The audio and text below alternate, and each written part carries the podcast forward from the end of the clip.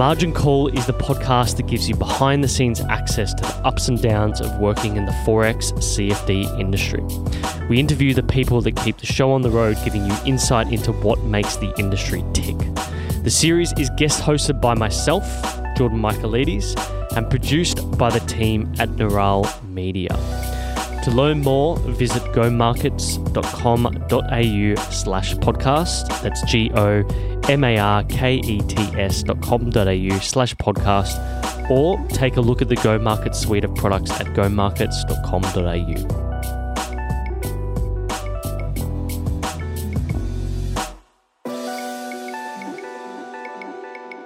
Go Markets is a derivatives broker, and Jordan Michaelides is the managing director of Neural Media.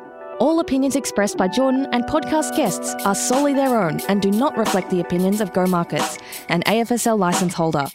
This podcast is for informational purposes only and should not be relied upon as a basis for financial decisions, nor as an indication of future performance. Clients of Go Markets may hold positions in the derivatives mentioned. A financial services guide and product disclosure statement for our products are available at gomarkets.com.au. In this episode, we spoke with Andrea Marani. Andrea is the CEO of Open Markets and longtime operator in the financial services space.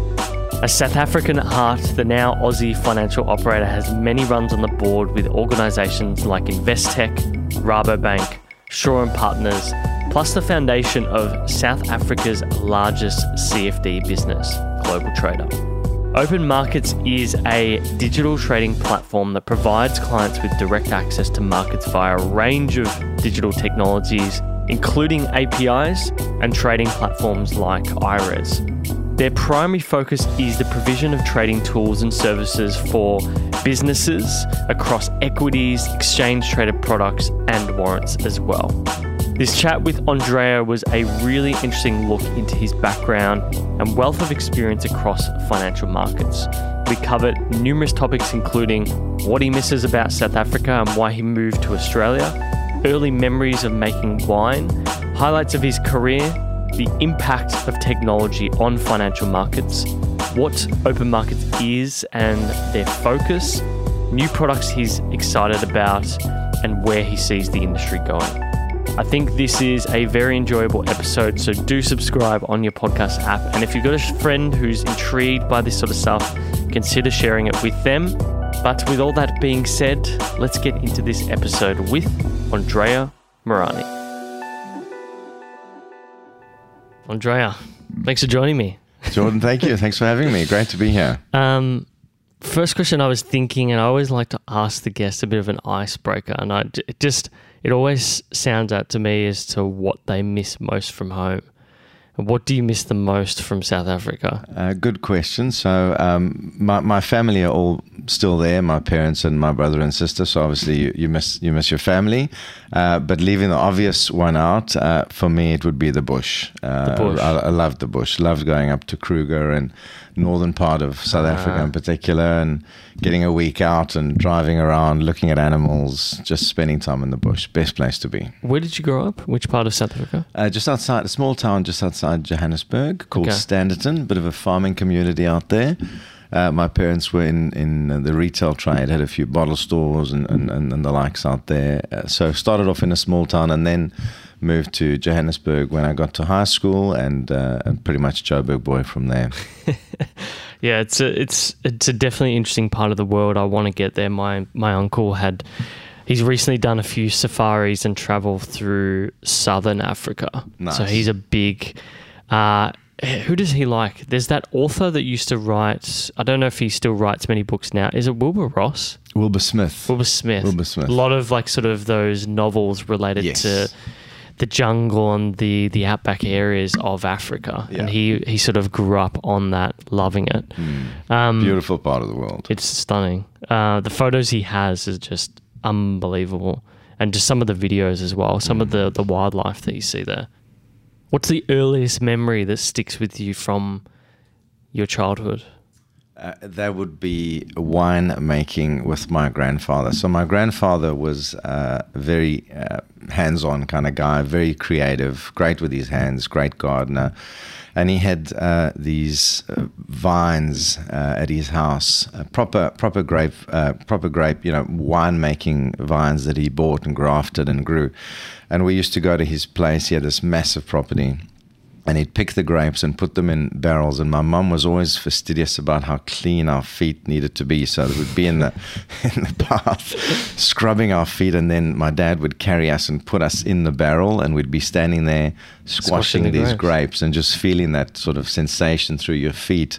Uh, and uh, and that would go on for a while. A lot of fun, just standing there squashing these grapes, and then they'd take us out, and then he'd run off and he'd go and make wine, and every single time he'd come back with classic balsamic vinegar, but he just never got the wine, never got the wine part of it right. what, what, what, grapes was he growing? Oh, to be honest, I can't remember. I was uh, this was early. I was, we were quite small. Uh, red red grapes, but. Um, which ones I'm not sure, but as I say, he I don't know if he got the sulfur, what it was that he got wrong in it, but uh, we still have that. My, my my parents still have that that culture uh, and that barrel with the culture in it, and uh, uh they add red wine to it, and it's, it's a fantastic balsamic vinegar.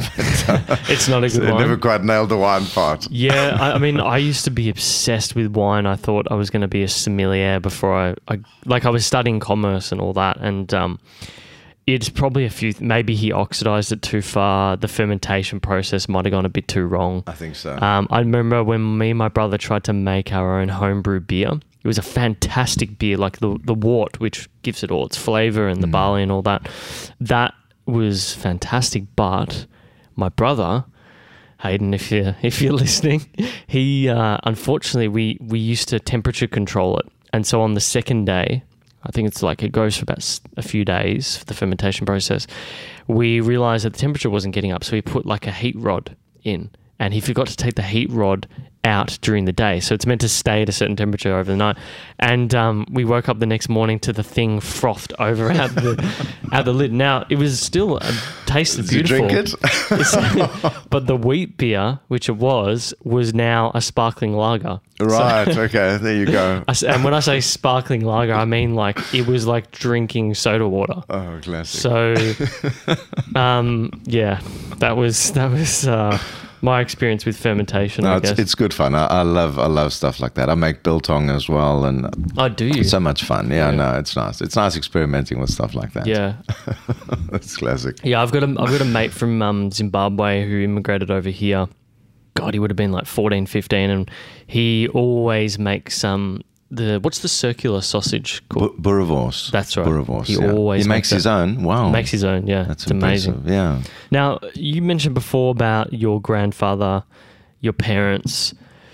Looking at those as influences in your life, do you do you think that there's a particular lesson or principle that you hold now that they taught you directly or indirectly? Yeah, I think. Uh, look. Um, my heritage is all Italian. Uh, parents met in South Africa but families emigrated to to South Africa from Italy after the war for various reasons, and it's always been you know a very strong um, focus on the family and, and, and culture and bond and you know time together. Um, so family uh, was always very important, which is quite bizarre that I've and it still does my head in that I've sort of moved my kids away, you know, from the family. We've been in Australia for ten years now. Uh, and that part I still sort of grapple with, but it was always around, you know, family time together. A yeah. lot of importance on, on family and the impact that grandparents have on the grandchildren. And, and that's probably the thing we miss the most is that grey hair influence on our boys. Um, but yeah, it, was a st- strong focus on the family. Yeah. I, I, I, grew up in a Greek family, so um, my father's family was Greek, mother's Australian. And uh, you, you sort of see the dichotomy between the two families and yeah, the Greek family, it's always, you know, uh, always often catching up for some events that are really non-events. Yes. Um, for a big family lunch Just or whatever. Just because you can. Just yeah. because you can, yeah, and absolutely. you know, always debating politics and sport, and always around food. always, always. um, it, that, that's an interesting point about you know you said ten years here. Why Australia? Like We uh, so my, my wife and I um, uh, were dating at the time. We we decided to do the the the, the Saffa Aussie um, Kiwi thing and go off to London for a few years back in the late Ah, yeah. nineties, and we spent two years in London. Lots of fun and and work then took took us to Dublin. We lived in Dublin for a year, and I also worked for Rabobank uh, for a while in Utrecht in Holland, which was a lot of fun. And we sort of moved around and got exposure to living in countries outside South Africa. And we just found, wh- while we loved the country and the family was there, every time we went back, we just found it had changed a bit more, Mm. uh, you know, sort of bit of a degradation of the way things were happening. And we went through a period where there was a lot of load shedding, where there were problems with enough supply of electricity to households. And I'll never forget this. We were running a, a, a CFD spread trading company back then called Global Trade or GT247, which we started back in 2000. And I spent this one, this one day driving into work. The traffic lights were all down, so it took like an hour and a half to get in. And I and I got into the office and and there was our IT guy on the veranda with a generator, a diesel oh generator, gosh. running the generator to, to get the dealing desk going. And it was just such a surreal moment for me. Uh, just looking at that, going seriously. I mean, what is you know, what am I doing? What is going on here? And uh, and and then we, we had offices overseas, so I'd sort of every time I'd come back from our London or our APAC office, um, I just noticed more and more change. So we just decided, you know what, it, it's a tough move, but we're going to sort of look uh, outside. We didn't want to go back to sort of where we'd lived before. We we felt you know we'd done the London thing. Uh, US and Canada just seemed that step too far. Uh, we went back to Italy and had a had a good look at Italy. I've always had this romantic idea of living in Italy, but Italy's nice on holiday. Uh, it's a tough place to to make a start. And Yeah. my wife's younger sister was living in Melbourne, so we came over here and it was kind of a natural thing for us. We just felt so at home. You know, the the culture's very same. You don't have uh, you have sausage sizzles, but you know, so there's Snags. that. Ah, the snags. Uh, there's, there, there's a lot of the same outdoor culture and, and the sport, you know, is very similar. So for us, that was sort of a natural. We, we just felt like we fit it. And a lot of our best mates in London were Aussies. So we already sort of had a small network out here, which made it easy. Yeah, it's it's funny that because I remember when I was traveling in London or in Europe generally, and in London I met a few South Africans, and yeah, it's just culturally very similar. They'd always they'd they always say brew. You're an you're, How's a you're- brew? How's a brew? You're an you're an antipodean brother brew. Let me tell you. uh, it's so funny. It's it's yeah, it's it's great to hear that. I mean, I think I think Australians always get very proud when they hear why people want to stay here. Yes, and they should be. It's an amazing country, a very Yeah. welcoming country. And we've come over here, and it's funny. Our biggest, we lived in Brisbane for a while, and there's some pretty big South African networks up there, and we just never seemed to. We, we didn't want to move to a country and then stay in in our South African ecosystem. We wanted to get out there and you know meet. And some of our best mates here are all Aussies. You know, Yeah. it's it's just great. It's a great Yeah, place. that's a live. good point because I remember I used to work as a cafe as a teenager, and um, there's a few uh, Zimbabweans who sort of they just got stuck in the South African Zimbabwean culture Mm, here locally, and they said, "I, I hate them. I hate them." I just I came here to get away from them. Yeah, that's right. Um, absolutely. And and you look at areas like Bayside, you know, d- down in Yeah, Melbourne. It's just such an internet, such a such a cosmopolitan, you know, community. It's just a mixed bag of different cultures and that, and, and we, we love that. Yeah. Now, you mentioned before about global trade. I, looked at your background, studied accounting and Mm. auditing, but you've sort of worked in a few different roles across accounting and operations in many different companies, um, all the way working your way up to COO type roles. Um, I think you're working for Shaw and Partners for a while. Yeah. Um, but it sort of just got me thinking because for a bit you didn't, you weren't in this, you know, CFD brokerage Yeah. type area. How did you fall into it? I um, so yeah, I did the responsible thing. Uh, I started off going when I was a kid. I was going, oh, I'm going to be a Formula One driver, and and then I was like, I, I might be a pilot, and then eventually I just thought, well, let me just be practical and go and do a finance business degree. So I did that, majored in, in accounts and auditing. Uh, found it quite dry and boring, but I just felt I had to get that sort of initial qualification behind me, and and landed a job with uh, um, a company called SA Eagle, an insurance company in Johannesburg, downtown downtown Joburg, and did that for a few years, but just found it wasn't something that I wanted to make a career out of. I just found it, you know, it just wasn't for me. But it gave me a good sort of footing and I can't remember how exactly it happened, but I got an opportunity to join Investec Bank uh, as a ah. product accountant. So still on the finance side, but that was sort of a step into investment banking, and uh, and then sort of it built on from there. And slowly, then I sort of transitioned from auditing into finance. Then the years in London with the likes of Merrill Lynch and Bankers Trust gave me more and more exposure to trading. Uh, and and we were working on balance sheet control projects. So we were working with the dealing desks, accounting for their P and L and that. So that started getting me more and more interested, and just looking at you know how dynamic and different the market is every day, and that's really. Um, where the interest grew, and then going back to South Africa, this opportunity to join. I had two opportunities. One was go and join a corporate travel company uh, in quite a senior position, but it was corporate travel, and the other one was again on a finance role in the startup there were six people in a room who sat around and said why don't we start a cfd spread trading company? And i thought oh that sounds like more fun. So i went and did that. And yeah seven years later we sold uh, global trader and uh, to, to a jse listed company. And that was my sort of opportunity to come to australia. Well, there you go it's it's very interesting to see that progression over someone's LinkedIn. It's always very yes. intriguing to look at it yeah. and sort of pick what what's the story behind what they did there. Yeah, what made them make which decisions to go which way. Yeah, yeah. yeah. Um, you know, like I said, you've had quite an extensive career. If you look back, is there a particular insight or something that stands out to you over your career thus far? Um, I think the, the, the biggest sort of insights, and, and in particular, if I think about the last five years at, at open markets, um, is you know in the earlier days, a lot of the technology that, that was coming to market and, and the big enablers were the big names, you know, the IBMs, and, mm. and, and now it's just incredible how prolific it is across the industry.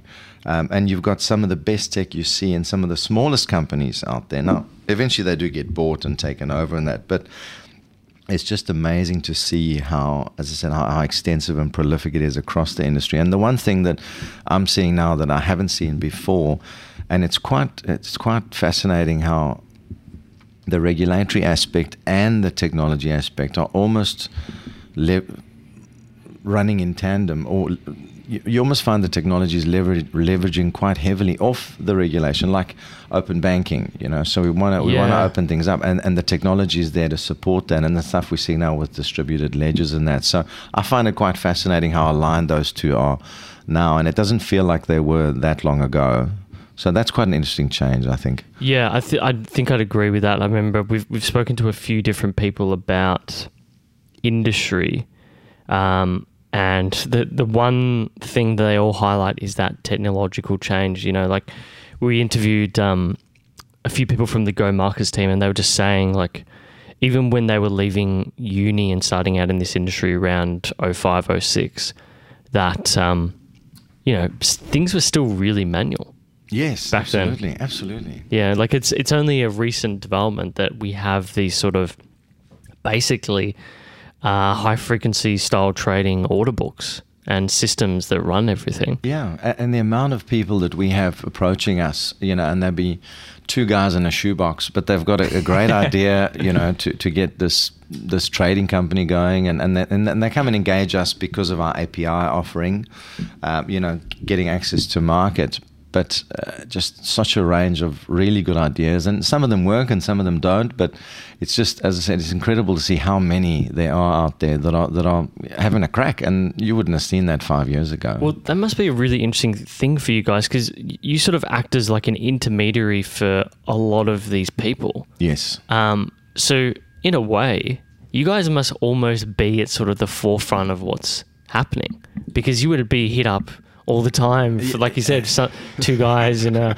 office, shoebox office, wanting to do this or that. Yeah, Um, we, we do. We do see a lot of it. It is, and it was, and it's, and it's deliberate uh, by, by nature. The way that we set things up, we, we didn't want to bring a B two C offering to market and, and be caught in a front end platform race and, and with the and try and compete with the marketing spend that CommSec, for example, would have as a retail provider. So we started targeting that B2B, that business to business intermediated space. So Hmm. what that means essentially is is companies that have got an AFSL, they've got a license or they're a corporate authorized rep under someone's license. So they've got authority to operate under that license. And they come to us and go, look, we, we want to trade. So we, we need you to give us access to market.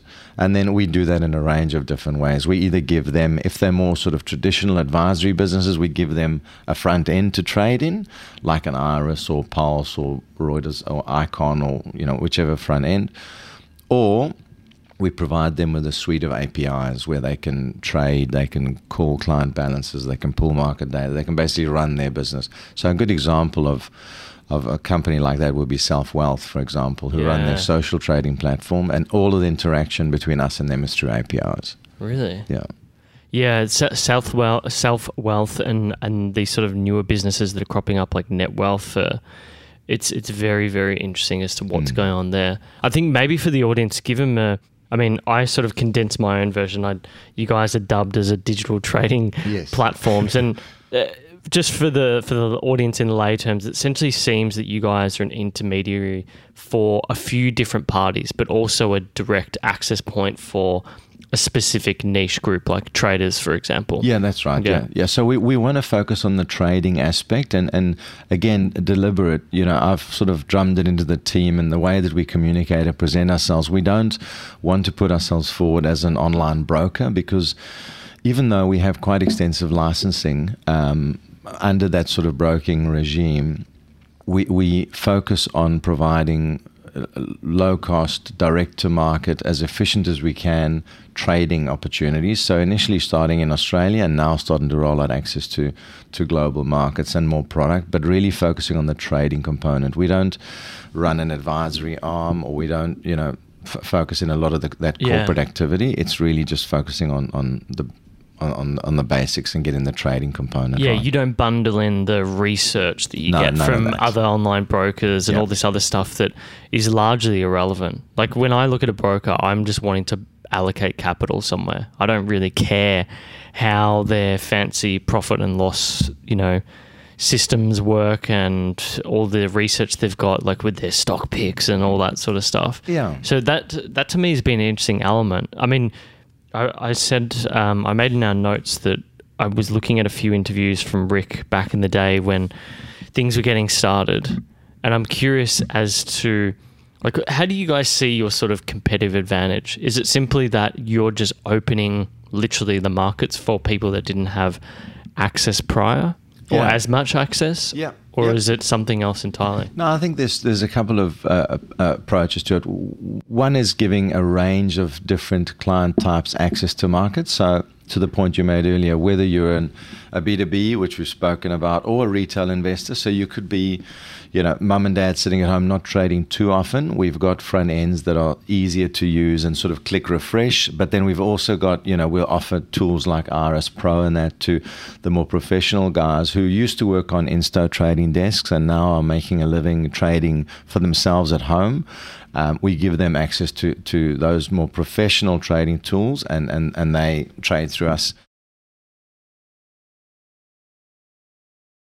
through partnership with with Saxo, um, providing access to to a range of international equities markets, and then we're also talking to people in the industry like Cashworks, um, where we can La La Trobe, for example, we've had discussions where we can open up access to those products through APIs, and looking at some of the stuff on the sort of digital side as well, where we can give our clients a broader range of exposure but because we're doing it through other parties' APIs, we can still consolidate that for them in one front end so that they're not having to jump from system to system. Yeah, and there's no more onboarding. it. Yeah, it's just the one, A, you know, the Yeah. one or two APIs, and then they're One, in it. one point of contact. That's Yeah. right. Yeah.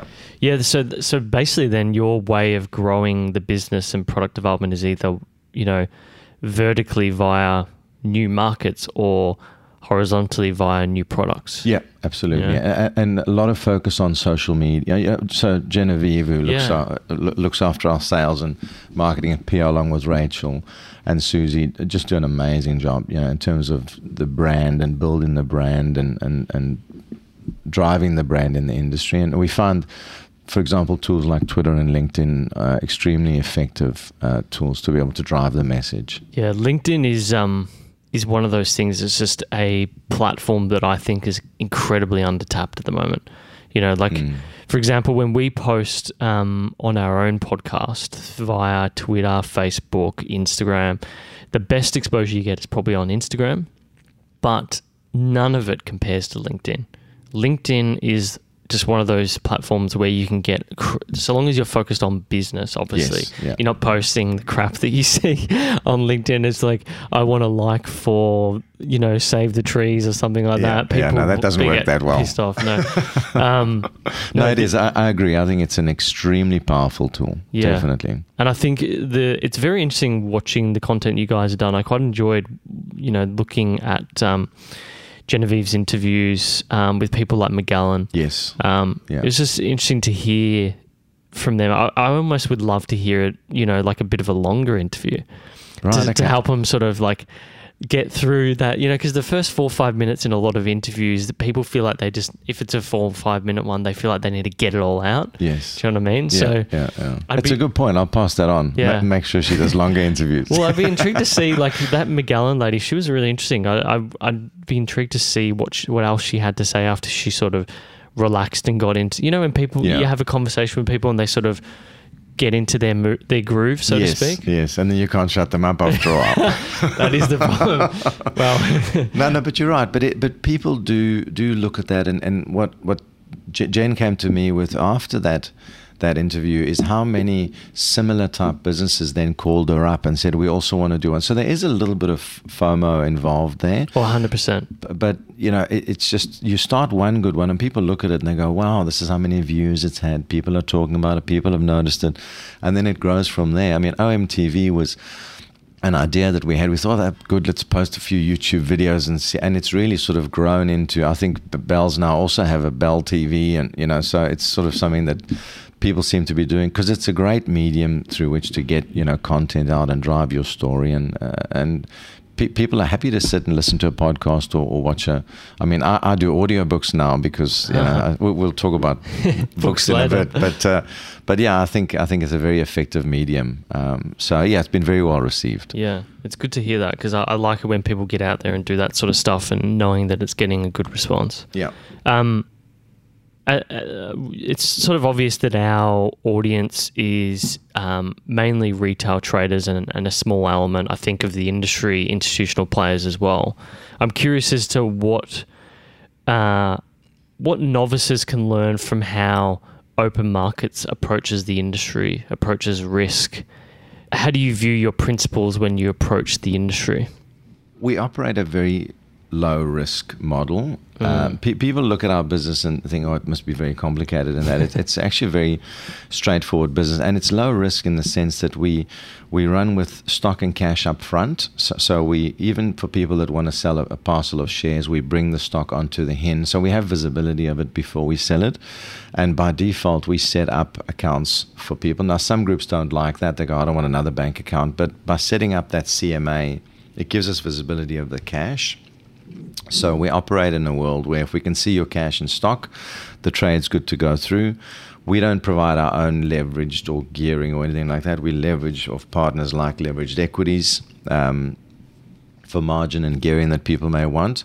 So it is a, a- and then even with some of the options strategies that we offer, we stick to level one. So bars of puts and calls and covered calls, where you can lodge the stock and cover it cover your option trade with the stock. And that's essentially it. We, we don't do more, you know, offer any um, gearing or leverage or anything more averse than that. A, a client would never be in a position where they could lose more th- than the trade that they've done. So, so in that sense, it is quite a different model. Um, we don't do advice. We do try and, and, and point people in the direction of, of research, and we actually will be launching TipRanks uh, in the Okay. next month, which is good sentiment analysis on US markets and seeing what we could potentially do with them locally. So I think sentiment is interesting. A lot of people have expressed an interest in more sentiment analysis tools and, and that. So uh, that's where we try and sort of help people with ideas and access to information and that. But um, but yeah, really try and stay away from from risk uh, uh, or putting clients in a position of risk as much as we can. And so the the products you have are equities, ETFs. Uh, you offer bonds. Uh, well, no, we don't. No, I mean, yeah, so XTBs, exchange traded bonds. So, Okay. so we focused on on exchange listed products uh, as much as or, or predominantly. So exchange uh, traded bonds, exchange traded funds, uh, and then also exchange traded options, ETOs. That's the other one. Yeah, yeah. ETOs. And now we're rolling out US, um, US markets. So over there we'll do equities, and then again we'll do ADRs, so depository receipts. Uh, and then probably through the middle of next year, we'll open up access to some options in the US. Mhm. Uh, and then, as I said, other products like Cashworks, TDs. We, we, we, we've looked at the bond space. It's just, and the managed funds, for example, as well. It's just that there's a lot of administration behind the scenes in Yeah. supporting those products. So we'll get there, but they just haven't been a priority for us. I think now that our focus is broadening out more and we're getting more and more wealth managers and that on the platform, the, the managed funds sort of area for us is the next logical um, progression. And the thing is, as well, is people will hit you up about the types of products they're interested in, as Yeah. well as this goes on. Absolutely, and there's a lot of people that want a lot of product and are going to do a lot of great things, and uh, and then you know it doesn't materialize. So that's tricky as well. Is trying to sort of manage how much effort you put into getting things going, and Uh, because you can't, uh, it's difficult to hold people to stuff. You know, they've got great intentions, and then for whatever reason, strategies change and things change, and you've done a whole bunch of work to provision things, and it's not there. Like I, I love these conversations where people will say, "We need international markets," and and that's a broad statement. And when you drill down and you go, well, exactly what is it that you need? No, not just the US. Okay. It's so typical, isn't it? Is there a partic- are there particular products that you're excited by? If you're looking at a two to three year sort of short to mid term horizon, are there specific products that excite you that in particular you'd like to add? I think I think it, it's it's so we- we'd really like to add um, managed funds and have a much broader, not just um, the listed ones, but you know have a really good offering around managed funds. So we've been talking to well, I've been talking to Calastone and Ausmaq in that regard. I think the exciting one that we'll give a big push uh, in the new year will be the direct US equities um, Yeah. and doing it in a way that differentiates us from other providers in the market and doing it at pricing levels across brokerage and FX rates that, that will make more competitive as we optimize the offering. But getting a, a, a true US trading offering out there, letting people trade through the night, you know, and Yeah. giving them access to choosing uh, the destinations that they trade into. There's a the US market is very complex. Um, there's maker taker models. There's alternative trading systems that we can put flow into. So it's not it, it won't be a vanilla offering, you know, Yeah. as we go. And I th- I, that's quite exciting because it is such a sophisticated, broad market with so much access to so much information. And I think that complemented with the sentiment analysis that we'll get from TipRanks will make for a nice offering. And at the same time, it helps Australian investors diversify because, as I said, most of the time when they come to us and they go, we want US markets, we want international markets, it's always the US.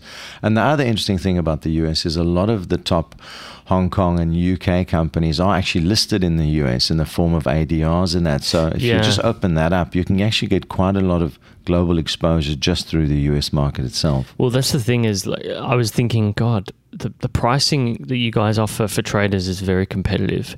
Um, should I sign up? And the one thing that was in my head is US because I Mm. I like to buy a few US companies in particular. Yeah. Um, so that for me would like open the floodgates. I think a lot of people would would have that same opinion as We'll, well. we'll get you signed up in January. well, look, um, we've already cracked half an hour. oh, wow. Yeah, I didn't I didn't even realize that. There's a whole bunch of questions I still want to ask you, but you won't be able to shut me up after all. Um, some short, fast questions to finish you off. What does your morning and evening routine look like? Right, morning uh, up six six thirty. Uh, my wife and I take the dog for a walk. Um, because by the time we get downstairs, he's making all sorts of, of noises. He's got to get out the house. Uh, I'll make her come back, make her a cup of tea, uh, and then I'll make sure that I've woken. We've got three boys. I'll make sure that I've woken them up and said good morning before I go. I don't like leaving and not having at least you know s- seen them in the morning. I feel then your whole day is gone and if you come back late at night, you kind of tend to miss one another for a day. So that's the morning. Uh, I swim twice a week in the mornings, which which is great. I really enjoy that. Um, and then evenings. Uh, it varies. We've got a pretty full life. Boys have got a lot of sports on, but the one thing we do do is we always sit down around the table together for dinner every night. So, so that's a nice tradition as well. And then we talk about our day, and which is good. Enjoy that. Um, if you were to gift the audience a book for Christmas, something that's had a very influential impact on you, uh, what would that book be? Right. Um, so the I've made some. Uh, so, so the book I would go with, I think I, I read it a few times, and I actually gifted this to a few people. Is Outliers, uh, and it's Malcolm Gladwell. Uh, and it uh, are you familiar familiar with it? I know Malcolm Gladwell very well. Okay. Yeah, I like his work. Yeah. So Outliers is really interesting because it does look at people that have performed outside of of the norm and it looks at characteristics that may have affected that across a range of different things industry sports uh, it's it's a fascinating read and I had a few people that I've sort of referred that book to as well This isn't, I mean, the book that identifies um, the 10,000 hours, is it? yes that's right It is. yes Yeah. yeah, yeah. Yeah, I, he. Um, I, I love listening to Malcolm Gladwell's uh, podcasts. Um, I think it's called Revisionist History, um, but I might be getting that wrong. Uh, yeah, he's a, he's a brilliant guy, very smart thinker. absolutely incredible Um, T- 10,000 hours is a very interesting, and I use that with my boys as well. They go, I want to be a great basketball. Well, you've got to get out there and get Yeah. the hours going, right? It doesn't just happen. It's going to take a lot of hard work. yeah, if you if that's the one redeeming feature, the one lesson that I've learned from my parents is hard work is everything. That'll that'll set you free to do whatever. Yep. Um, if you could have a billboard anywhere, where would it be, and what would it say? So I like the comment from Muhammad Ali uh, don't count the days, make the days count. I think that's. Uh, we spend our lives wishing for this and hoping for that and looking forward to the next thing. And I think you've got to really sort of live for the moment. Um, where would it be is a, is a tough one because uh, Punt Road. you, you want you want to put it in the place where it gets the most exposure, right? Otherwise, there's no impact. So um, I don't know. You'd have it in as, as many places as you can where you can hit as many eyeballs as you can. But where that is, I don't know. Maybe in every airport in the world or something. That's a good one. Airports could be good. A lot of people always pick um, Times Square or the King King's Cross or something like that. Yeah, absolutely. Yeah. I think where you can get a lot of eyeballs. I mean, nowadays, really, most of it is social. Probably stick it on the Facebook homepage and you'd hit a few billion people. Hey, that's a good point. No one's ever said that. um, well, look, it's been a pleasure having you on. Uh, where can people find yourself and Openmarkets? So uh, obviously, w- website openmarkets.com.au. We're based in Melbourne, uh, up in Little Bourke Street, across from the courthouses, up at 451, uh, up on level two. And uh, Susie will welcome anyone with a cup of coffee, a cup of tea in reception. I'm I'm just off the reception, and my, my door is always open. So obviously, love to have people join us. And from a from a online perspective, uh, yeah, please do follow us on on LinkedIn uh, Facebook, Twitter as well. The the team is very active in that regard. Um, so yeah, l- love the following and really appreciate appreciate your time as well, Jordan. It's No been worries. great being here today. Thank yeah, you. we'll we'll make sure for everyone listening that we've got links to all of that, including yourself on LinkedIn, so that they can reach out as well. yeah, that'd be good. Gr- great to great to have a chat through LinkedIn, and, and uh, I'm always up for a for a coffee and a chat any time of the day. Uh, and I'm in Sydney fairly often. We, we tend to get around a bit, so. Um, uh, and I'll be in South Africa next week for anyone listening. Happy to catch up over there as well. All right, thanks so much, mate. Thank you. Thanks for your time. Cheers. Thanks for listening to Margin Call. Before you run off, make sure you subscribe on your podcast app to get first access to new episodes and consider sharing this with a friend who loves the Forex CFD game. Don't forget to like us on Facebook, Twitter, Instagram, or YouTube by searching Go Markets. That's G O M A R K E T S. Until next time, thanks for listening.